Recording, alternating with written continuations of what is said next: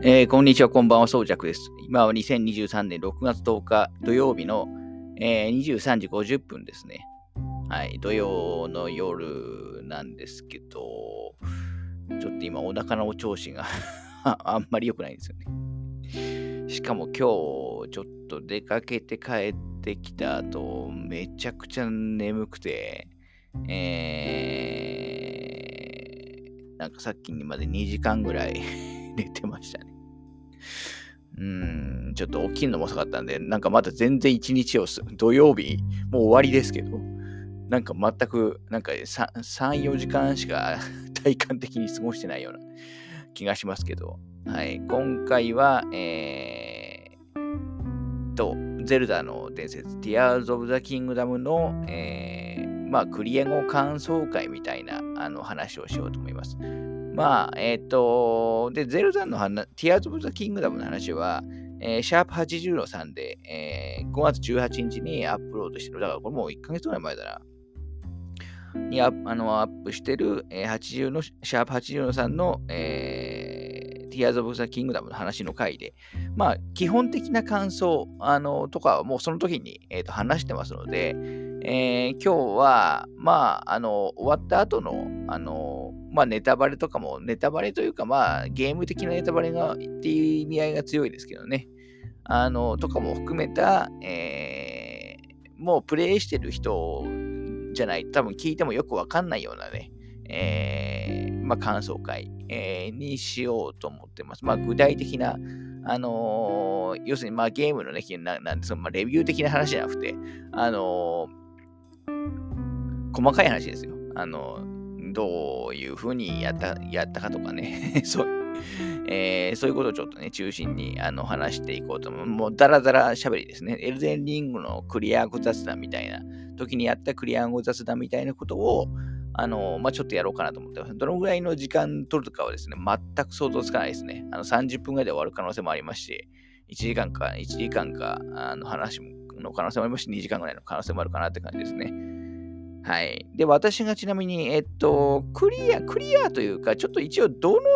程度やったのか、まず大前提としてね、えっと、お話ししたいと思います。あのー、まあ、まずもね、もちろんメインストーリーは当然のことながら、えー、クリアはしていますと。で、えっ、ー、と、まあ、ブレス・オブ・ザ・ワイルドにもあって、いわゆる祠ですね。えー、あちなみにですね、ここからもう、あの基本的には、あの、ゲーム的な要素の、あの、ネタバレみたいなやつはもう普通に話しますので、あの、そこはですね、ご了承ください。まあ、一回はクリアしたから聞いた方が、あの、聞く場合はね、聞いた方がいいかもしれないっていう感じですかね。まあ別に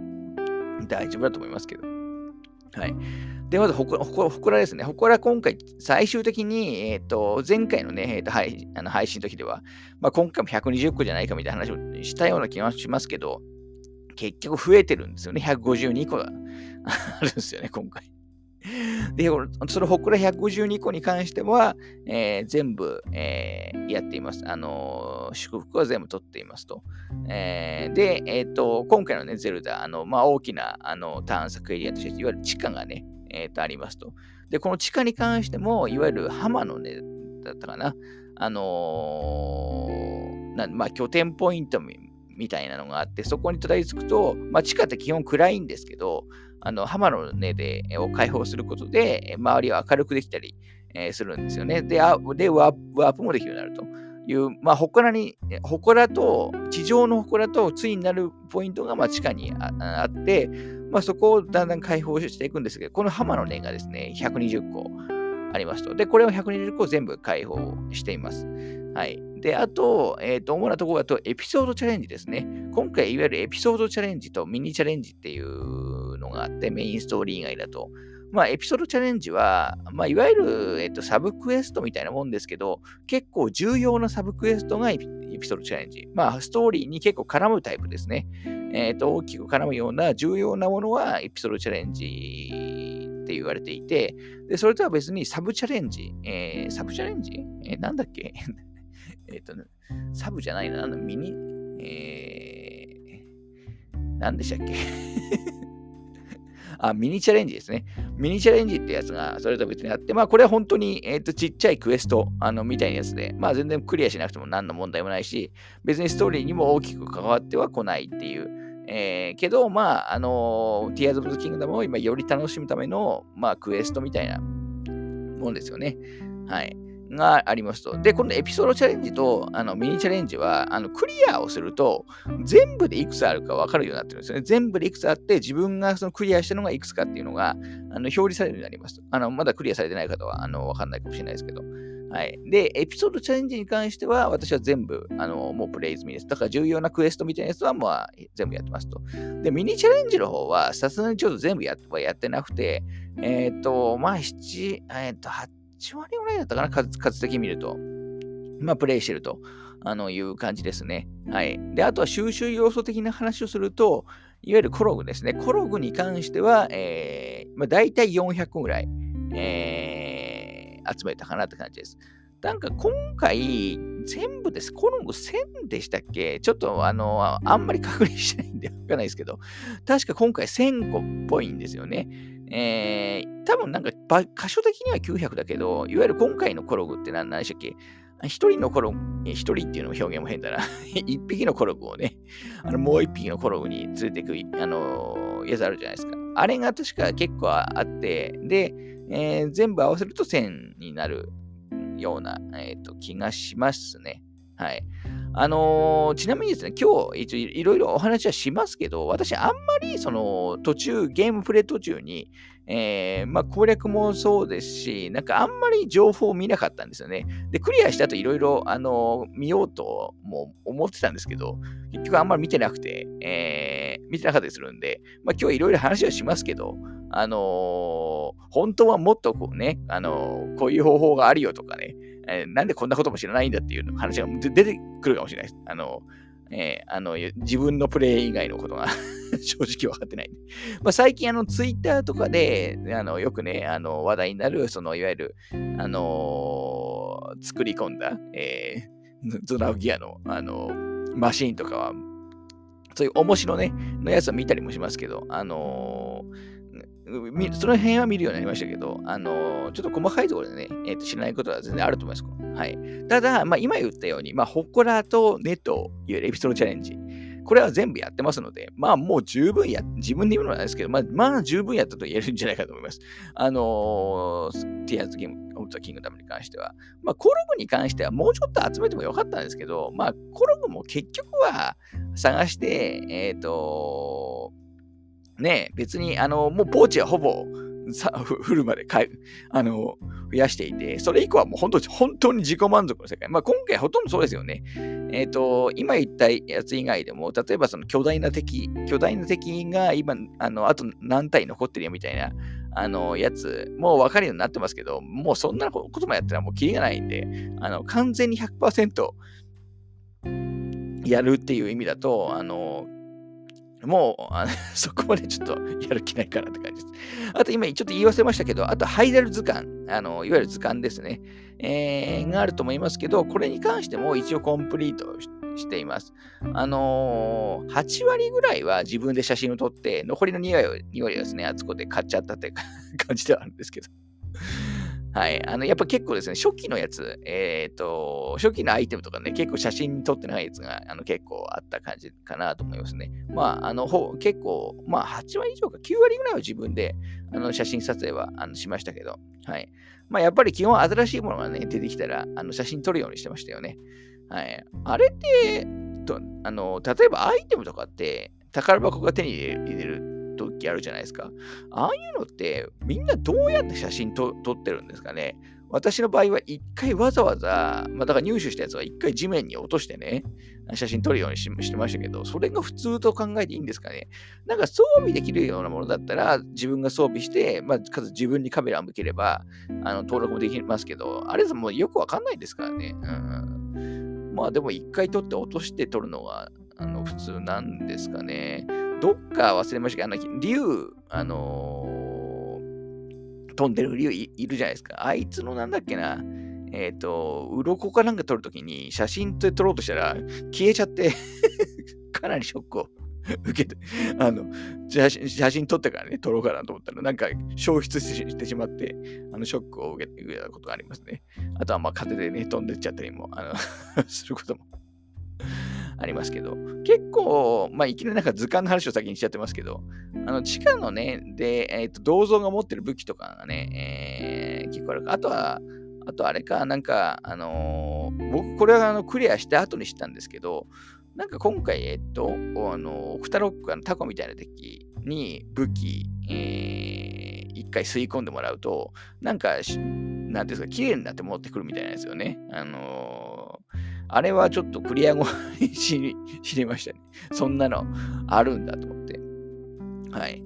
あのー、ちょっと話が多少ずれましたけど、あのー、なので、えっと、ホコラとネと、エピソードチャレンジ、えー、に関しては、あの全部や、あと、ま図鑑、図鑑もですね、えー、とかは埋めていて、えー、まあ自分で言うなんで、まあ、まあ、一通りやったとと言えるレベルにはやってると思います。で、大体プレイ時間はですね、えっ、ー、と、いわゆるスイッチに、え、表示されるじゃないですか。あの、プロフィールのところに何時間以上みたいなやつ。あれで見ると、確かに、まあ、150時間以上だったんで、まあ、150時間から160時間ぐらいだとあの思います。あの、無駄な、無駄な、その、寝落ちとかはないので、立ち上げ時間が、あの、プレイ時間って感じですね。まあ、実際私も自分でも、あの、プレイのね、時間記録して、まだちょっと合計計算はしてますないですけど、まあ、まあ、でも、150から160かなと思います。前作のブレス・オブ・ザ・ワイルドに関しては、私100時間ちょいぐらいだったんですよ。だから、まあ、純粋に1.5倍、えー、プレイしてるって感じですね。で、前作、前回も、えっ、と、ホコラは全部終わったりしてる感じだったと思います。はい。で、今回ちょっとプレスオブザワイルドってのって、まあ私リアルタイムで、あの、ツイッチの発売日と一緒で、でまあローンチして、その時にやったんですけど、あの、プレスオブザワイルドの話ですね、正直ほとんど覚えてないんですよ。どういうゲームかだだったの細かい話は正直あんまり覚えてないので、あの、ちょっとね、その辺をちょっと忘れてる部分もあのあるかもしれませんので、ちょっとご了承くださいということを、えー、先に、えーと、お話しておきます。はい。で、えっ、ー、と、今回は、えっ、ー、と、冒頭でも言った通り、えー、Tears of the Kingdom のね、ゲーム概要の話は前回、えー、シャープ83でしてますので、えー、ちょっとカテゴリーごとに、えー、ちょっと感想、どんなことがあったかな、みたいな話をちょっとしていきたいなと思います。ちょっと一回切りますね。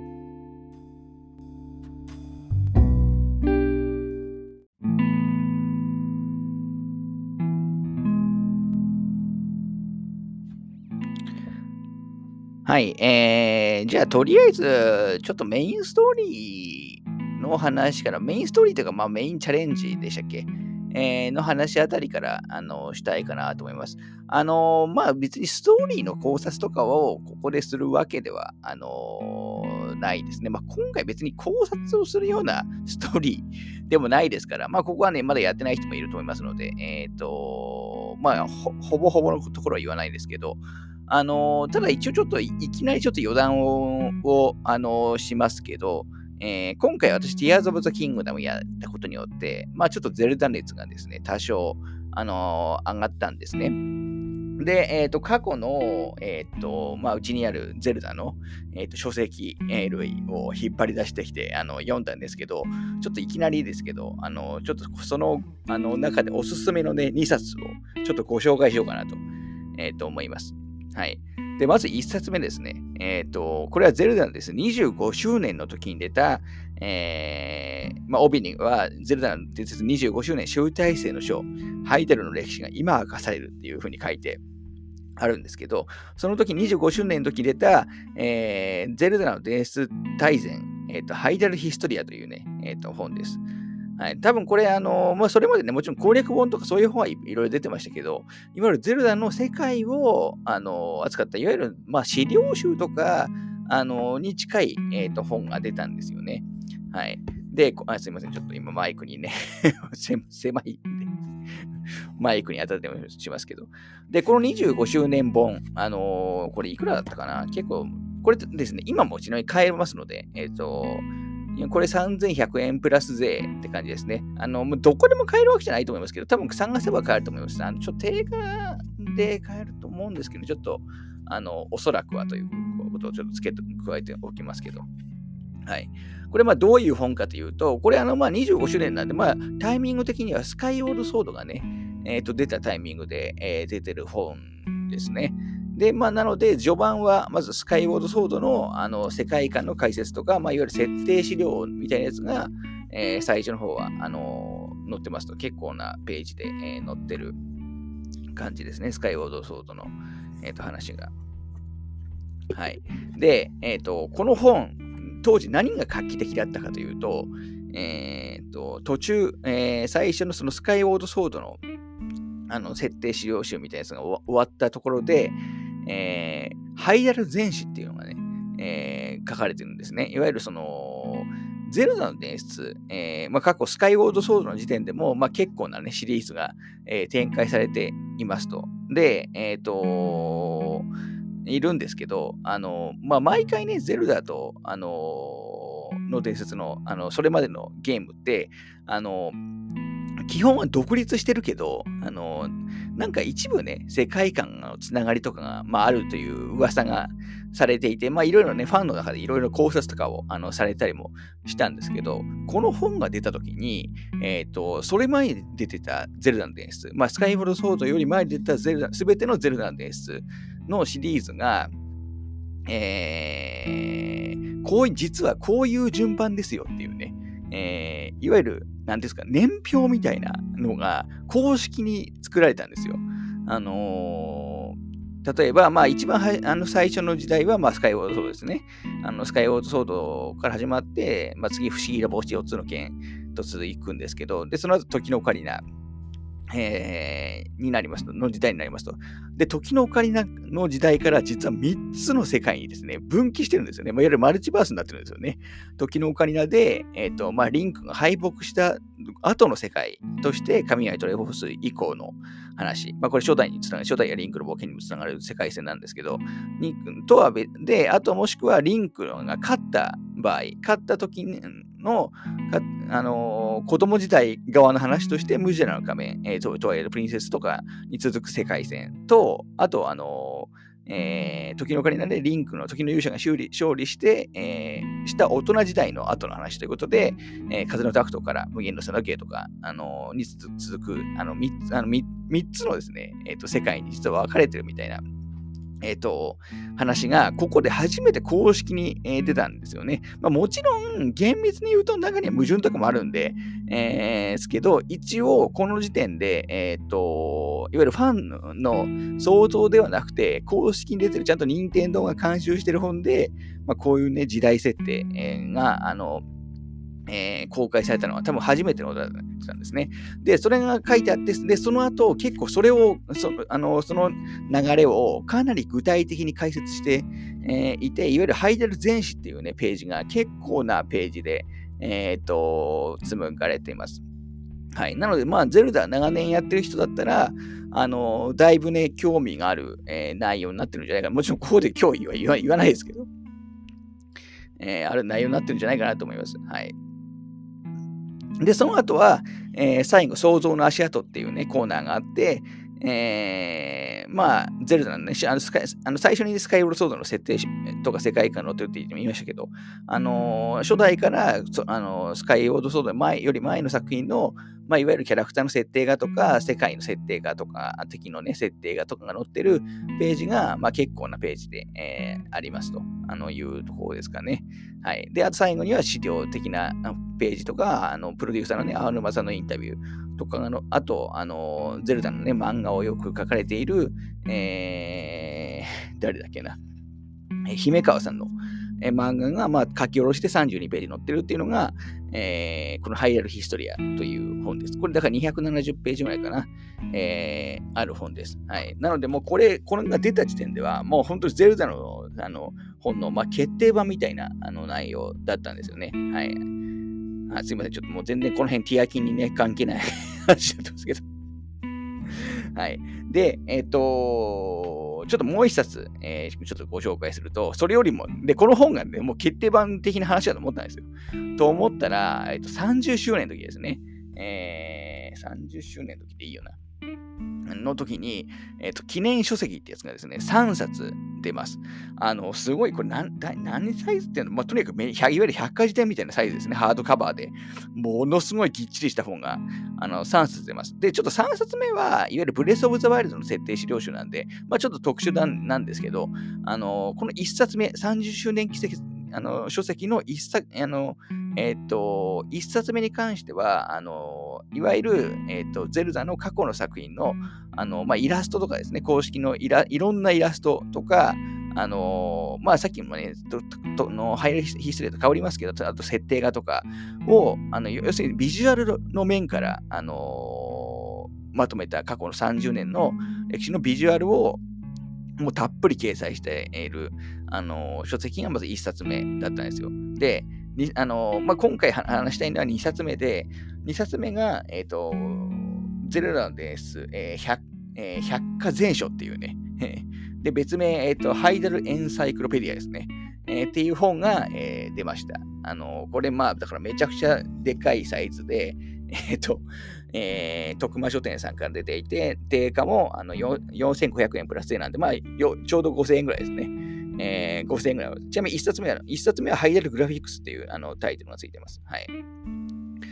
で、私はもうこの2冊とも、今言ってハイダルグラフィックスとこのハイダル大百科両方持ってるんですけど、このハイダル大百科、ハイダルエンサイクロペディアに関しても、あの、すごい本です。あの、で、さっき言った、えー、まあこれ、もですね、多分今でも買えると思います。はい。これは、えーまあ、さっき言った年表みたいなの自分入ってます。まず、まずえっ、ー、と、さっき言ったね、ちょっと年表も、あのハイライトヒストリーに載っていた年表も載ってますし、えー、あと、あのゼルダでそのキーワード、いろんなキーワードに基づく、話、例えばトライフォースとか、女神ハイリアとか、えー、あとハイライ王国とかの、あのー、それぞれのいろんなそのものにピに、えー、焦点を当てた、あのー、解説がまず、えー、前半にがっつりのって、例えばゼルダ姫だったら、過去のね、作品、あの、その30周年、だからブレスオブザワイルドはまだこれ入ってない、ギリギリ入ってないんですけど、それより前に出た作品の、あのー、なんですか、まあ、えー、全部の、あの、ビジュアルを載せた上で、えー、こういう、ゼルダはこういう人物だよとか、まあ、ガノンがね、こういう歴史を持ったあのキャラクターだよみたいなやつがもう全部掲載されていて、で、えー、その後ですね、えー、まあでもここだけでもですね、もう相当なページ数あります。はい。で、その後は、あのー、あちなみに今言った延長で、まあ、ま、例えばマスターソードとか、かかりこ村とか、あとはその、まあキー、キーとなるね、道具とか、あと敵、えー、とかの話もある感じですね。はい。で、えっ、ー、と、チャプター2としてデータベース、データベースのコーナー。で、データベースのコーナーは、えー、まず村町ということで、過去のゼルダシリーズできた村と町がもう全部のリスト。まあ、町、まあ、村にっていうほど大きい場所ではないものも含めて、えー、ての村とか町が全部載っているあの データベースと、あと過去のゼルダに全部のアイテムが載ってるデータベースですね。もうだから一個一個結構ちっちゃいですけど。と、あとダンジョンデータベース。これはだから、ね、過去のゼルダシリーズの全部のダンジョンを一個ずつ解説した、あのー、コーナーと、あとあと敵魔物、あのー、いわゆる過去のゼルダシリーズのすべての敵の魔物があの紹介、えー、されてるページ。まあ、特に敵魔物に関しては、すべてのシリーズのあの、まあ、出てくるあの来る作品のビジュアルもね、合わせて全部載ってるんで、あのー、これ、今回見返してもすごい面白かったんですけど、要するに、というふうに、まあ、カテゴリー別に、えー、もう徹底されたデータベースが載ってます。で、最後に、えっ、ー、と、アーカイブスということで、えっ、ー、と、作品、一作品、一作品ごとに、えー、その作品、この作品は、えー、こういう物語であり、どういう登場人物が出てきていて、どういう世界で開発資料はどうだったか、あのー、みたいなやつが、一作一作ずつ、えー、まあ、一作品大体少ないと4ページから、まあ、8ページぐらいの、あのもので、まあ、まとめられている、えー、本になります。で、全部で、えー、300ページ、320 10ページ、20ページぐらいの、あのめちゃくちゃな本です。で、それが、まあ、ものすごいでかいカバー、あの、サイズで、えっと、まあ、結構な重量感。あの、で、まあ、表紙デザインもすごいかっこいいんですよ。これ、なんていうんですか、金箔し、金箔じゃないな、まあ、とにかく金っぽいね、え、仕様になってて、あのー、すごい本なので、えー、ティアキナーシ全然関係ないですけど ちょ、ちょっとおすすめしようかなと思って、あのー、はい、話しておこうと思いました。はい。今でも買えますからね。はい。で、えー、と、で、ブレス・オブ・ザ・ワイルド、さっき、あの途中で、えっ、ー、と、ゼルダのね、えー、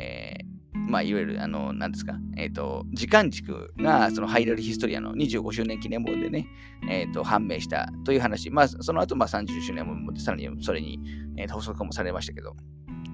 あの、されたって話をしましたけど、じゃあ、ブレス・オブ・ザ・ワイルドはね、どうなんだみたいな話にあるじゃないですか。あの、ブレス・オブ・ザ・ワイルドに関しては、あの、少なくとも公式だと、どこの時間軸に、えーと、当てはまる物語なのかっていうのは、あの言及されていないんですね。一回それに関して確か任天堂の Q&A コーナーみたいなやつで回答があった時があるんですよ。で、その時に言うには、ブレス・オブ・ザ・ワイルドは完全に独立した話。あのまあ、もしくは年表の、年表に一番下にその、あの、えっ、ー、と、線引きされて離れて書いたので、すべてのゼルダの、あの世界の後の話っていう、あの位置づけなのか、まあ、いずれかっていうだと思われます。まあ、要するに、今までのゼルダのシリーズは、あの、まあ、どっかしらで繋がってはいたんですけど、今回は一応、そのブレスオブザ、まあ、ブレスオブザワイルドとティアーズオブキンダム、まあ、ティアーズオブキンダムは直系のブレスオブザワイルドの続編なので、あのやられた方はわかると思いますけど、そこはね、がっちりつながつながってるんですけど、他の過去のシリーズ、えー、とのあの直接のつながりは、えー、ないというふうになのが今、今現在の、まあ、公式の回答あのという感じだと思います。とはいええー、今回のストーリーとか設定をあの見ると、過去のシリーズの、まあ、いろんな要素が、あのまあ、毎回そうではあるんですけど、特に今回は過去の要素の、まあ、いろんな要素を取り込んでるんですよね。まあ、ガノの存在的な話とか、まあ、封印戦争とかもありまして、それこそ、あの、えっ、ー、と、例えば今回ラウルっていう、あの、賢者っていうのでいいのかな？今回のね、キーとなる人物出てきますけど、ラウルとかも、あの、一番最初に名前ができたのって、実はあのファミコンでね、出た2作目のリンクの冒険とかで、まあ、あの時の名前だけですけど、とかで出てきていたりして、あのー、まあ、いろんなところでね、やっぱりつながりを感じ、まあ、もちろんね、メインの人物とか、あの、あと、あのー、なんですか、ハイダルのえ地名だとかも、あの基本的にはゼルダのあの過去シリーズに基づくあのものになってますし、あのヘブライアムとかね、ああいうのも含めて、あのハイダルコとかも含めて、なってますし、まあ何かしらはやっぱりつながりあるんですけど、まあだからただ時系列的には独立してるっていうのが、えー、今回の、えー、ブレス・オブ・ザ・ワールドとティアーズ・オブ・キングダムのあの世界線っていうことになってるはずです。まあ、なので、なんですけど、まあ、だからなんで今後ね、シリーズつながったり、またこういう本が出たときに、えー、実はまあ、ブレス・オブ・ザ・ワールドはこういう位置づけの話ですよっていう話になる可能性は当然あると思いますけど、今のところは、あのー、独立性が高いというね、えー、と話に、え、なってる感じですね。だからもしかしたら次、もしゼルダがね、ゼルもうゼルダ次どうするんですかね、もしで 出るとしたら。今回手焼きみたいなやつ 作っちゃいましたからね。うん。まあ、なので、また次で出るとしたらね、どういう位置づけの話なのかもあの気気になりますし、まあ、やっぱりそういうね、なんていうんですかね、直接のつながりなくても、なんかその、えー、そういうのを想像するのってやっぱ面白い部分だと思いますので、はい。またね、今後の段階もそういう意味で楽しみに、えー、しようと思うんですけど、まあ、前置きはね、だいぶ 長くなりましたけど、あのー、今回ね、えっ、ー、と、ちょっとメインのね、チェストーリーのチャレンジの話を、まあ、概要だけちょっと追っていきますと、まあ、まず最初にね、ゼルダとリンクが、あのー、えっ、と、地下みたいな、えー、とこに行って、えー、まあ、ガノンのミイラみたいな、ガノンドロフのミイラみたいなやつ、えー、を見つけて、まあ、そこでね、えっ、ー、と、リンクのあのマスターソードが、えー、朽ちてしまったり、えー、ハートのハートがね、奪われて しまったりとかあのー、しますけど。はい。ちなみに今回ね、ハートを、えー、僕一応だから、ほこらは全部クリアしたんですね。なんですけど、これなんか前回も、前作もそうだったっていう話で、僕はちょっとあんま覚えてないんですけど、あの、なんか頑張りゲージをマックスにしてると、あの、ハートって38個までしかあの、ハートマックスは40個なんですけど、あの、頑張りゲージマックスに言うと、ハート38個までしか上がんないんですよね。うん、それがすごい中途半端で嫌だなと、まあ、ちょっとツイッターにも書きましたけど。うん、両方マックスにできるようにしてほしかったですよね。全、あの、せっかく今回他も多いし。はい。まあちょっとまたちょっと脱線しましたけど。で、えっ、ー、と、ゼルダはそこで、えっ、ー、と、消えてしまう、ゆく、あのえっ、と、なんか落ちてっていう風に、え、しまうという。で、リンクも片腕を、あの失ってしまって、まあ、機械みたいな感じなので。なかなかここすごい、すごい設定ですよね、今考えると。あの、いう感じ。えー、で、まあ、物語があの始まりますと。で、ゼルダは最初に、えっ、ー、と、えー、天空の島、あので、えー、まあ、いろんな能力を身につけて、えー、いわゆるプルアパッドですよね。えー、まあ、ゼルダに限してた話じゃないですけど、任天堂のゲームっていろんなその世界観の話でも結構現実をリンクさせるね、アイテム、まあ、なんか登場すること多いですよね。まあ、だから、まあ、手焼きで言うと、まあ、プラバット、あの、まあ、スイッチを模してると、まあ、スイッチとかね、タブレットみたいな、えー、ものっぽいやつを、えー、取り入れてるんだと思いますけど、はい。あのー、地図とかもね、読み込む、えー、描写とかも、なんか現代的ですよね。はい。で、まあ、ラウルさんが、まあ、仲間になってもらって、まあ、ゼルダをね、まあ、探していきますよという話になりますと。で、えっ、ー、と、その後、あの、リンクは、まあ、主に監視取りでというところに行って、えー、まあ、プーラーでしたっけ？と合流を、あのー、して、えー、各地4カ所ぐらいで、え、ー、と、異変が起こってるから調査してくれるとね。うん、リン、ちょっとゼル、リンクは多分、ゼルダ心配 じゃないのかという気気はしなくもないですけど。はい。で、4つの異変の調査を、あのー、する、していくことになりますと。で、えっ、ー、と、私がちなみにですね、順番で言ったのはですね、まあ、まず、えっ、ー、と、1個は前回も話しましたけど、まあ、リト族のあのところですね、いわゆる風の神殿、えー、に最初に、えー、と行きました。で、次に行ったのが、えー、次確かですね、ゴロンですね。えっ、と、私は一応ですね、えっ、と、何でしたっけ、プルア、えー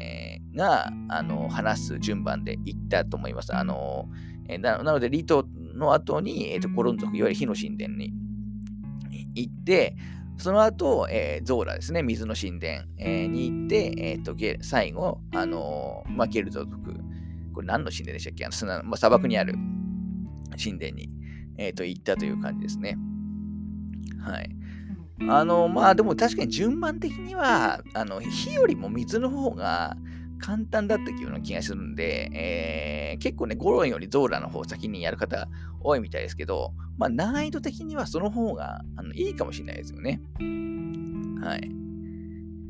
で、まあ、なんとなく、ゼルダ、あのー、なんか、ゼルダがね、各地でなんか悪いことやってるんじゃない？みたいなのが、まあ、だんだん分かってく、えー、るんですよね。まあ、どうせマカロンが操ってるっていうの、なんとなく分かるようになってますけど。はい。で、えっ、ー、と、一方で、えー、あれですね、あの、リンクは、あの、いわゆる、えっ、ー、と、竜の涙でしたっけ、えー、で、過去の記憶を集めて、えー、過去の記憶じゃない、ゼルダの、いわゆる、えっ、と、昔のね、ハイエロ王国での、あの、えー、記憶を、まあ、集めて、まあ、結局ねあ、なんであの涙がから過去がわかるかっていうのは、まあ、後々わかりますけど、あの集めて、まあ、過去に、あの、何があったかっていうのをだんだん、まあ、ストーリーの、ね、背景がまあ分かってくるって感じですよね。だから結構今回やっぱボイスがあるのってほとんどいわゆるこの竜の涙とか、あとまあ他にもそうですけど、まあ、回想シーンがほとんどですよね。ブレス・オブ・ザ・ワイルドと、あのもう時もそうだったと思いますけど、そこがやっぱりさすがに、さすがにうまい演出だなと思いましたね。はい。で、えっ、ー、とちなみに、まあ、男女の話をすると、まあ、風の神殿は、まあ、前回、まあ、大体話しましたけど、まあ、ちょっと行くのが大変だったかなと。いう気がしますし、あの、ゴロンのね、火の神殿、えー、地下にあるやつですよね。あそこはだから、あのー、耐火、耐火、耐火というか耐熱、えー、耐熱というか、耐火装備でいかなきゃいけないんで、まず、そこが大変でしたけど、まあ、あのトロッコを、あの、をいっぱい使うところですよね。あそこは、ちょっと僕結構無理やり、えー、っと、最後の方ね、トロッコちょっと無視して いろいろやっちゃってましたけど。うん、あの、結構ゼルダ的な、過去のゼルダ的なダンジョンだった印象ありますね。はい。で、水の神殿は、もう全然なんか何にもそのなんか苦戦するような場所が僕の記憶だと全然なくてあのすごい楽だってもうほとんど記憶に残ってないですね。はい。で、ゲルドのところは、えー、まあまあなんか隠し道とか鏡とか当てるやつでしたっけ？えー、だったと思いますが、あそこだから結構一本、他のダンジョン、今回結構ね、えっ、ー、と、立体的で、えー、なものが多かったと思いますけど、あの、なんかギルドのところの神殿は、えー、なんか一本道だけど、なんかシンプルな謎解きが多くて、あそこ、あれはあれで、あの、僕は楽しかったかなと思います。あれもだから結構過去作の、あの、ゼルダのダンジョンっぽいなというのを感じましたね。で、その後、えっ、ー、と、ハイダル城でね、えー、行って、えっ、ー、と、まあ、ゼルダを見つけるんで、まあ、それを追っていくみたいな、あの空中に浮いてるね、ハイダル城で追っていくって感じですね。で、そこで、えー、まあ、言っちゃいますけど、まあ、結局ね、ガノンドロフがあの化けた 姿ですよね。あの今の世界の、あのゼルダに関しては。まあ、多分誰しも分かってた だろうと思いますけど。はい。だから赤い月が呼ぶときのはね、毎回あの、ゼルダ出てきますけど、まあ、毎回、毎回僕、毎回スキップしちゃうんで、もさ、最初の1回ぐらいしか見てないですけど、あのー、あれももう正体分かった後は、別にあそこの姿を、別にゼルダである必要あんまない気がするんで、うん、するけどね。うんで、結局、まあ、ガロンが、まあ、いろいろね、えっ、ー、と、裏で暗躍していたってことがまあ、あそこでわかるって感じで。で、一回ここであのカノンと戦う、ファントムカノンでしたっけ？ファントムカノンのいっぱいいるファントムカノンと戦うって感じですよね。うん、なんかファントムカノン、今回ファントムカノン、あの、いわゆるなんか、あのー、なんか汚れの手みたいなやつをね、倒して、倒すと、ファントムカノンって出ますけど、あのー、あれってなんか倒すといいことあるんですかね？まあなんか強いね、まあなんか守り指とか、強い武器とかを落としてくれるのは、あのー、ありがたいですけど、別になんかゲーム的な意味はそんなにないですよね。はい。あので、まあそこで、えー、一旦、あの、釘がつくんですけど、結局なんか4賢者、えー、以外にも、あの、5人目のね、賢者がいるだろうということで、あのー、ミネルさんですね、あのー、を探しに、地下に行くことになります。ここら辺だから結構長か。だから僕もハイネル城に行く時点でもう結構ですね、もう祠とかもクリアしてたあの状態だったんで、あの意外とここから長いなと思いましたね、ストーリーが。はい。で、えっ、ー、と、ミネルさんはいわゆるゴーレム、えー、になってしまっていて、えー何ですか、あのー、なんかパーツを集めて復活させる。まあ、ゴーレムとして復活させるみたいなね、のがありましたけど、あそこも、だからあそこはちょっと謎解きメインのね、あのまあ、ダンジョンっていうか、あのー、感じでしたよね。で、えっ、ー、と、まあ、それとは別にマスターソードを、あのリンクあの手に入れて、で、マスターソードに関しては、私は結構、その、えっ、と、この、ミネルさんと会う前にですね、もう手には入れていて、まあ、あの途中ね、いろいろ祠をいっぱい探した時代に、えー、デクの貴様とかにもあって、えーまあ、マスターソードのヒントももらって、あの、実はもう取ってたんで、えー、ここはもうしょあの、どんどんね、スムーズに進みましたけど、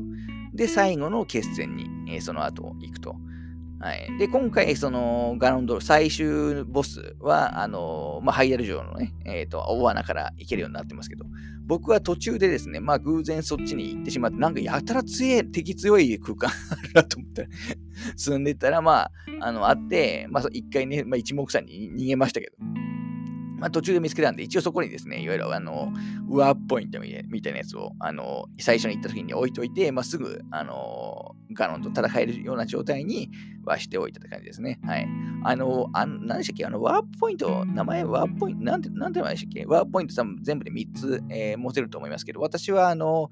えー、っと、1個はどっかの村、あれ、なんて村でしたっけ？えー、っと、祠が近くにない村、あのー、忘れた。あの、モンスターのね、石像とかを飾れる。果ての村じゃなくてな、何でしたっけ？ちょっと村の名前忘れましたけど。そこに置いて、あと2個はもう柔軟に、えー、もうバンバン置いてましたね。特にあの上空、高いところに行った時とかに、えー、は、あの、ポイントには結構、あのー、置いたり、あと最後の方は今言ってるちょっとガノンのね、えー、ポイントに、あの置いたりしてたって感じで、かなり使ったと思います。はい。あの、あれはもう使わないともったいないですから。はい。で、えっ、ー、と、最後ね、なんとガノン戦、今回もまた長いですよね。えー、最初雑魚がいっぱい湧いてきて、まあこれも結構、それこそスカイウォルソーとかもね、似たような展開で、ただあれは本当全部の敵できたんじゃないかなと思いますけど、今回はまあ一部のね、いわゆるブリン系とか、えっ、ー、と、スタル系ぐらいえー、かな、それプラスアルファぐらいだったと思いますけど、で、仲間がね、いっぱい助けに、えー、来てくれて、ここはやっぱりも盛り上がりますよね。今回やっぱりその賢者、5人の賢者が常にね、あの、なんですか、まあ、この最終決戦の時は本人が来ますけど、それ以前もやっぱりみんな、あのー、常に戦ってくれるんで、なんかすごいパーティープレイをしてる感はありましたよね。はい。まあ、よくね、あのー、A ボタンとか、あのー、押してるとなんか暴走しちゃいますけど。はい。あの仲間でもね、仲間の話をするとあれですけど、仲間もね、あの、やっぱ使える、やっぱあの、風のやつ、えー、チューリーでしたっけ？チューリーは、まあ、飛んでる時とかね、もう頻繁にもう風吹かしても、もうくれてますし、えっ、と、あとユンボはね、えっ、と、いわゆる突進で、まあ、炎攻撃もできるし、いわゆる爆弾の代わりにもなるんで、まあ、め多分一番役に立ってくれますし、あと、まあ、後半ですが、ルージュ。ルージュに関しては、まあ、雷のあの、や、あれ強い、まあ、日常的に使ってますけど、あの、水のやつだけを、使徒だけはなんか使いどころなさすぎないですか？まあ、全くないとは言いませんけど、なんかあいつだけなんか存在感、あの、薄かったかなって気がしますね。ちょっとミネルに関しては僕は仲間にするのは後半過ぎ立ってこともありますし、あの、まあ、移動は遅いんで、まあ、あんまり使わなかったかなって感じですかね。はい。で、最後は、あの、まあ、ガノンですよね。ガノンとの、まあ、連戦。えー、僕はなんかライフがいっぱいあったんで、えー、なんか途中倒し方よくわかんないあのフェーズがあったんですけど、そこも結構強引に いっちゃいましたし。で、最後、黒竜。あのー、多分、竜変化は初めてですかね。初めてかな？カノンは。まあ、大体毎回獣みたいな、あの、やつになりますけど、この辺はやっぱすごい、まあ、斬新でしたね。まあ、やっぱりここは、あの、国竜はあくまで演出戦だと思うんで、あの、まあ、全然、あの、強いという感じではなかったですけど、やっぱ、この辺はすごい気分があの盛り上がる感じでしたよね。で、えっ、ー、と、ガノンを倒して、えーなんなんか新エンド、最後の、あのー、えっ、ー、と、仲間が集結するシーンってなんか新エンドみたいですけど、あそこはなんか、えっ、ー、と、いまいち僕は最初からそれ見えたんで、えー、なんか条件がいまいちわかんないですけど、はい。あの、なんか条件を達成してると、新エンドが見れるっていうあの感じだと思います。ではちょっと今、あの29分、20分も来てるんで、あの 切ります。30分超えると強制遮断されるんで。はい、ちょっと切ります。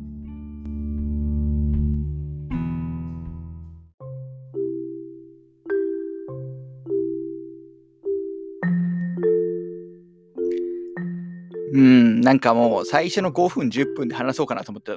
部分をもう、もう すでに40分ぐらい話してるポイント。これはちょっと途中で、えー、と分けて、えー、ことになりそうですね。はい。あのー、まあ、ストーリーの話今しましたけど、まあ、ちょっと、まあ、印象、やっぱり印象、メインストーリーで印象に残る部分ですし、やっぱまあ、ゼルダの、あの、まあ、ゼルダね、毎回かわいそうな役回りじゃないですか。まあ、でも今回もそう、特にそうですよね。結局、昔に、の世界に あの、まあ、飛ばされてしまって、簡単に言うと。で、えっ、ー、と、まあ、ガノンと、あの、まあ、昔の賢者と私と仲良くなって、えっ、ー、と、なって、まあ、ガノンとね、ガノンと戦うけど、あの、まあ、封印して、えー、終わりみたいな感じで、で、ゼルダは、えー、まあ、マスターソードを守るためというか、まあ、リンクにね、未来に、えー、がの討伐をまあ託すために、まあ、自分がね、竜に変身して、もう相当長い時をね、えっ、ー、と、竜の姿で、まあ、過ごす、あの過ごしていくっていう話でしたけど、まあ大変ですよね、ゼルダは毎回毎回。あのー、なんかスカイウォールソードも結構似たような設定かな、なんか、かなと思ったんですけど、なんかよく考えたら、スカイウォールソードってなんかインパンが結構似たようなね、えー、長い間、あのー、まあおばあちゃんになるまで、えー、何でしたっけ、何をしてたのかちょっと 覚えてないですけど、結構、あのー、すげえ大変な運命だなっていう、あの思ったのを覚えてますけど、はい。まあ、あの、とはいえ、やっぱりね、えっと、メインストーリーに関しては、やっぱりだいぶ薄めというか、あの、そこはあんまり強く、あの、語らないところが、やっぱりゼルダの、あの、いいところでもあり、あの、とはいえ、最後はちょっと演出上はすごい、やっぱり、えっと、竜のところとかは、盛り上がったなと思います。ちょっとガノン弱、もう今回あれですよね、神殿ボス、あの、神殿ボス全部弱かったような気がしますね。あの、もう初見で全然も倒せるし、倒し方もそんなに難しくないし、あの、まあそういう風にしてるんでしょうけど、あの、まあ最後ガノンは、まあ、成まあ私はね、そもそもほっからとかもあってめちゃくちゃ成長してるんで、あの、もう全然余裕なんですけど、まあ確かにいきなり行くと大変、相当大変だとは思いますけどね。ただ逆にそのフィールドにいる、あの、まあ後でちょっと敵の話もあのしますけど、あの、フィールドにいる強敵の方が、まあいわゆるダンジョンボスとかよりも、まあずっと強いっていう感じなのかなと思いますね。はい。じゃあ次はちょっと、まあどこで区切るかわかんないですけど、エピソードチャレンジのね、ちょっと話もしていきましょうか。まあリストみたいなやつを見ながら。えー、まあまずあれですかね、ポックリン、ポックリンでしたっけ？ポックリンでしたっけ？あのー、コログのね、親玉みたいなやつ。あの、武器とか、あの武器と弓と盾の上限を増やせるやつですよね。うん、だから今回、あれですね、結構、コログも、あの、上限を増やすように必要なコログもそんなに多くないんで、例えば武器と、今回やっぱ武器の上限増やしたいですけど、相当序盤の段階で、えっ、ー、と、武器はマックスまで、えっ、ー、と、持っていけた気がしますね。最後結局、盾とか弓とかは拡張できるんですけど、あのこいつに会いに行くのめんどくさくて結構その ままにしておきましたからね。あのー、結構武器もとか弓とか盾ってマックスまで持てるようになると、あの、選ぶのも結構大変ですよね。あの、ショートカットでも、あの、端から始まればね、やっぱ多少時間もかかりますから。あのそれで言うと今回のゼルダ、まあ不満点ってわけではないんですけど、あの、アイテムがやっぱすごい多いじゃないですか。あのなので、えっ、ー、と、ショートカットとかを使ったとしても、結構ね、大変っていうね、選ぶのが大変。例えば弓とかに素材つけたい場合、まあ、本当はいろんな素材つけつけたいんですよね。まあ、まあ、主に使うのはね、炎の実とか爆弾とか、あの、そういうのが多いと思いますけど、まあ、例えば混乱させるやつとか、あの、まあ、いろいろあるじゃないですか。あの、使いたいんですけど、結局、あの、えー、合わせるのがめんどくさいんで、あの、あんまり使わないっていうね、えー、パターンが多かったかなと思いますね。はい。あのー、まあ、あの辺はね、もうちょっと、あの、うまくできるような気もしますね。なんかカテゴリーごとに分けるとか、あの、縦にね、えっ、ー、と、選択できるとかにしてくれれば、あの、もっと良かったのかなと思いますけど。はい。で、エピソードチャレンジだと、あとは、ロベリーさんの関連ですかね。あのー、果ての村の、まあ、最初ね、えっ、ー、と、監視取りにいますけど。で、こいつが、あ、そうか、ワープマーカーですね。ワープマーカーと、あと足音モードと、図鑑センサー、えー、と、ハイデル図鑑っていうね。で、ワープマーカーはいわゆる全部の地域を開放すると、あの、えーまあ、最終的には3つもらえる、まで持てるっていう感じで。まあ、これはものすごい重要ですよね。足跡モードも、足跡モードは、途中見るの、最後、そういえばサインを確認しなかったな。うん。まあ、あれもやっぱり便利で、まあ、行ったことない、えー、もっとやり込む。僕結局、あの、最後ね、コログ探しとか、あのー、えー、やんなかったんですけど、そういう時やる場合はすごい便利ですよね。足跡モードは。あの、行ったことある場所とない場所がわかりますから。はい。図鑑って、なんかコンプリート報酬ありましたっけ？あったかなまあ自己満だったかな ちょっと、あの、忘れましたけど。はい。あの、ボス戦とかだとね、写真撮るの忘れないようにしないと。まあ一応最終的に変えますけど、うん、なんかあれかな、なんかゴーレム、えっと、と戦うとき、えー、すごいなんか最後の、あの、ミネルの、あの、のところのボスと戦うときは、一回見れるから降りて写真撮らなきゃいけない。大変でしたね。はい。で、えっ、と、あとエピソードチャレンジだと、あれか、あの太陽性関連か。あの、いわゆるミロヤンですね。あの、えっ、と、楽器弾く人たち、楽団員、えー、集めて、えー、持っていくっていう、あの、大王星の前までね、馬車引いていくってやつですけど。あれもね、めんどくさいですよね。めんどくさいっていうか、あの、お前ら自分であ、なん、結構な距離移動してるじゃないですか。あの、楽団員。あの、それぞれのね、馬宿、相当な距離ありますから、相当なあの距離自分たちで移動できるはずなんですけど、大王星のところは別にそんなにね、えっ、と、変な道とかでもないわけですから。なんですけど、あちゃんちゃんとね、とそこまでね、あの、連れて行かなきゃいけないっていうのは、まあ、だからめんどくさかったですね。特に私なんか岩がある、なんか山道のところとかは、結構最初ね、よくわかんなくて、えっ、ー、と、苦戦しましたけど、もう、まあ、強引にね、連れてかいいかもしれないですけど。で、結局、強化。強化は、ちょっと武器とか防具の話もさっき、あの途中、あの、ここでしてしまいますけど、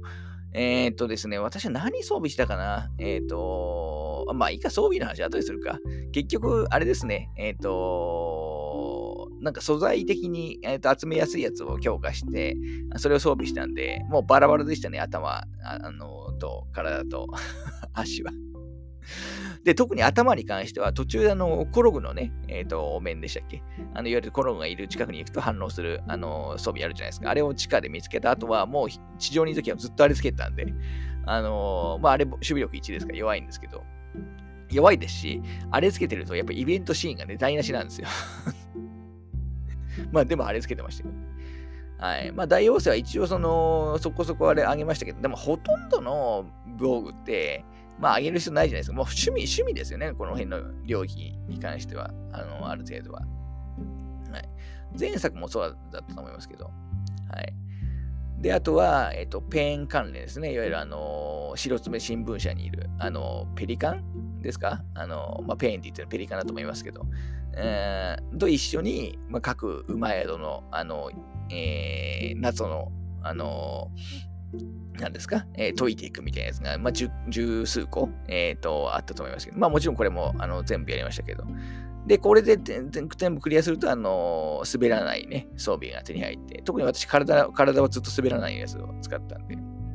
はい。まあ、この辺も良かったですよね。えっ、ー、と、それぞれの、あのところで、えー、ポイントで、えー、全然違う、あのジャンルの違う、えエピソードチャレンジが回ってたので、まあ、なかなかこれも良かったのかなと思います。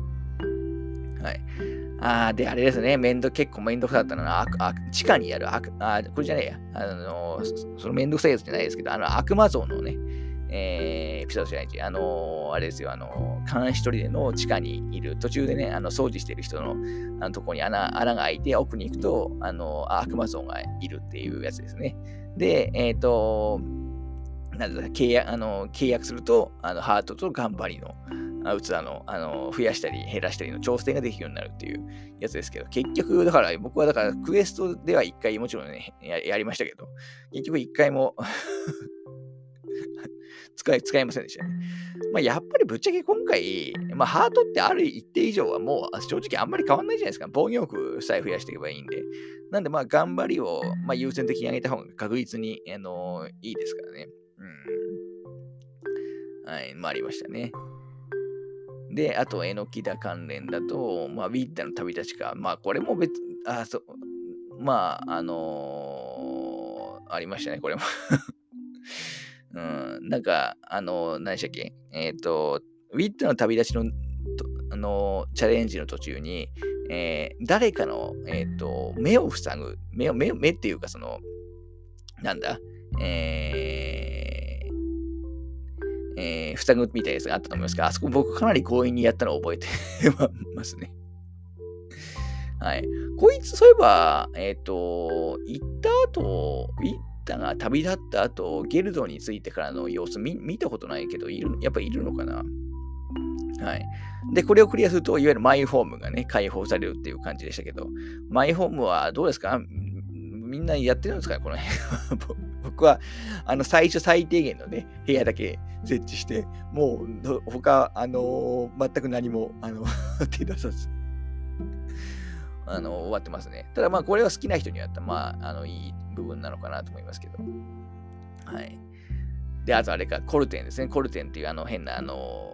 ー、あれです、迷いの落とし物を集めてるやつ。あのー、関連のエピソードチャレンジ。えー、ですけど、あのー、迷いの落とし物。あ、今回だから結構そのダンジョン、ダンジョンに絶対迷いがいて、えー、絶対に、ま、あの落とし物あの倒すとね、落とし物落としてくるって、あれ良かったですよね。あのー、探索、結構やっぱり、えー、変な場所にいるんで、ちゃんと洞窟を探索しないと、あの会えないですから、あのちゃんと洞窟を探索者っていう、まあまあ、チェックマークもね、実際倒すとつきつきますから、すごいその、あのそういう意味でもね、ゲーム的にもあのいてよかったと思います。で、迷いの落とし物も、えー、僕はあの、えっ、ー、と、交換できるやつはもう、まあ普通に全部交換してて、で、ただコンプリートはしないんですよね。コンプリートするとなんか報酬あるんですかね。うん。だあれも、しかもまあまあ言っても大してもんくれないですからね。はい。全部で今回、あ何、何体いるんだ一応すべて交換するには46個必要っていう話ですけど、46個なんて結構ね、すぐ集まっちゃいますからね。うん。全部だといくつなんだろう。まあだからもうちょっとね、もらえるアイテム増やしか欲しか欲しかったですね。しかも大してもくれないですからね。まあ素材、素材は多少いいのはあったりしますけど。うん。魔物のマスクとかね、つけないですよね。普通にややってると。はい。で、あと、キルトン関連のエピソードチャレンジということで、まあ、キルトンはあれですよ、あの、えー、魔物コレクションをね、えっ、ー、と、えー、語ってるやつね、市から村ですね。さっき名前忘れた村、市から村でしたわ。市から村は僕、あの、ワープあのマーカーをあのずっと置くようにしてました。で、魔物コレクションは、あの特定の、まあ、指定された、あの魔物。まあ、指定された魔物以外もね、フィギュア作ってくれますけど、指定されたやつを集めていくと、まあ、エピソードチャレンジがクリアできるという感じですね。確か一番最後は、えー、あれなんですね、キンググリオーク。まあ、今回多分最強と言われている、あのいわゆる三つ首のドラゴンのあの一番強いやつですよね。あいつやっぱ強いですよね、キンググリオークは。うん、ここでキンググリオークの話をするかな。うん、普通のグリオークはまあまあそんなにでもないじゃないですか。で、ただなんかキンググリオーク、あの最終形態、えー、あれめちゃくちゃ強くないですか？あの、なんかもう連射してくるんで、うん、ああれもう相当苦戦しましたね。だから、あの結構、なんだ、えー、距離が遠いんですよね。頭の、あのえー、が遠かったんで、最後のキースの羽とか、僕めちゃくちゃ使って、えー、倒したりしてましたけど。はい、でも今考えると、キースの羽じゃなくて、キースの目を使えばよかったなと、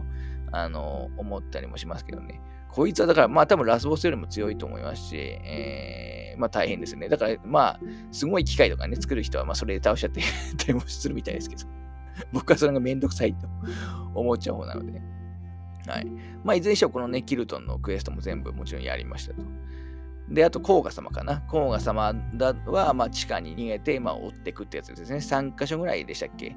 甲賀様のもね、まあ、3、えっ、と、毎回ボス戦みたいなやつで戦いますけど、まあ、曲とかも確か前作と一緒だった、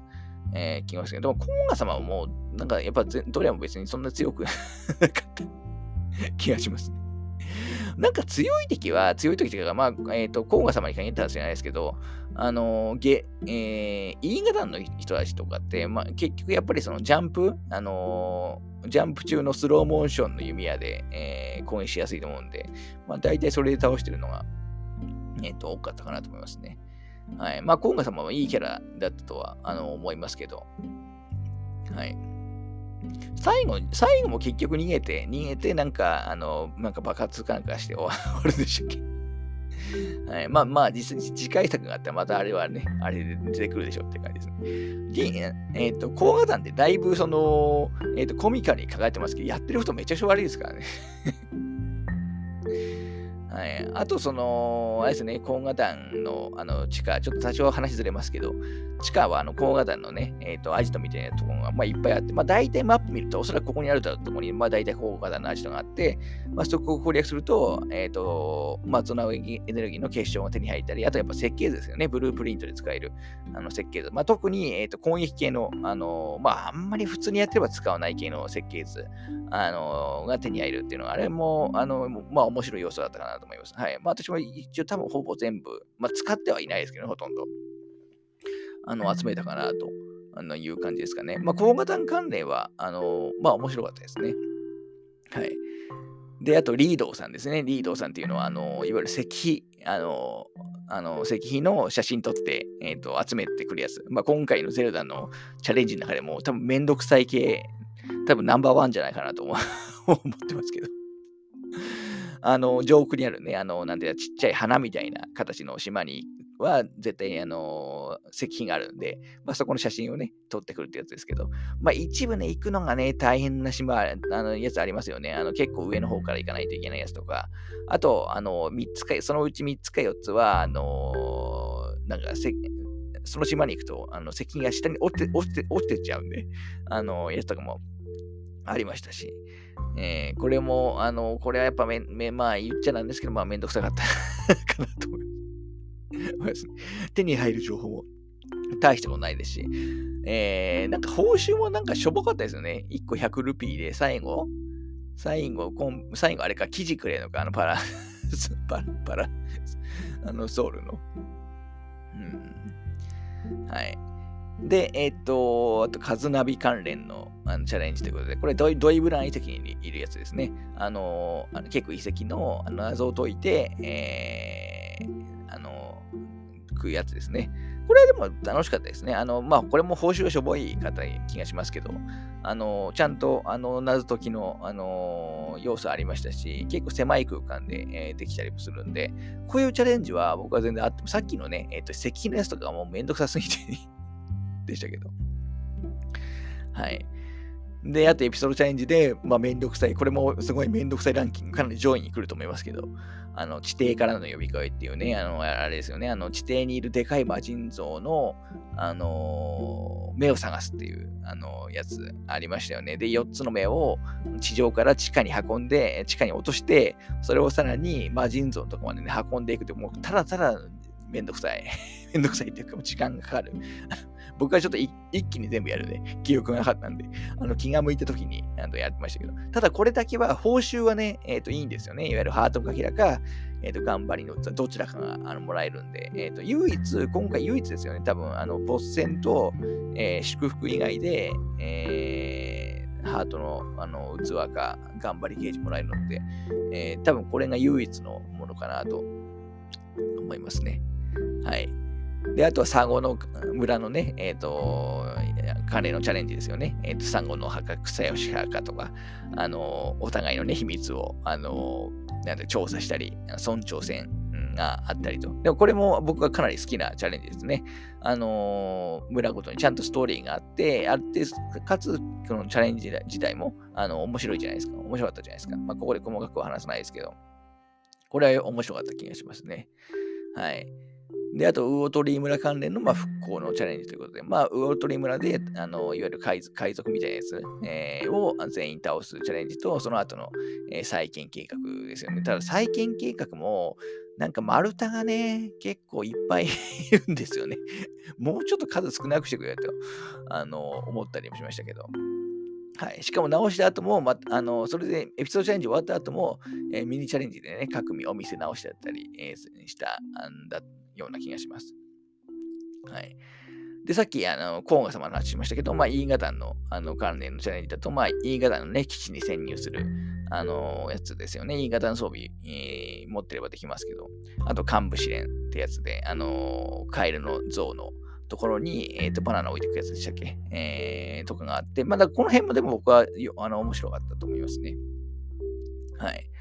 あとは、討伐隊関連のエピソード戦僕、これが一番最後の、クリア後に唯一残ったのが、この討伐隊系のやつですよね。あの、やり残したやつがあったので。えー、ただ、これ結構面白かったのが、この結構、だから僕、後半でやったんですよ。あの、序盤のやつを。あのー、そうしたら結構、その、あのー、隊長みたいな人に、それがマスターソウルですか、すごいですね、みたいなセリフとか言われたんで、これやっぱ倒す時期によってセリフ変わるんだなと思って、すごいなとは思ったりもしましたね。はい。あとは、えっ、と、最後ですね、あの、始まりの、あの、空地までのエピソードチャレンジということで、要するに、あれ、これが多分多少めんどくさいやつですよね。えっ、と、地面に落ちずに、えっ、と、4箇所ぐらい、えー、に多分火をつけろっていう、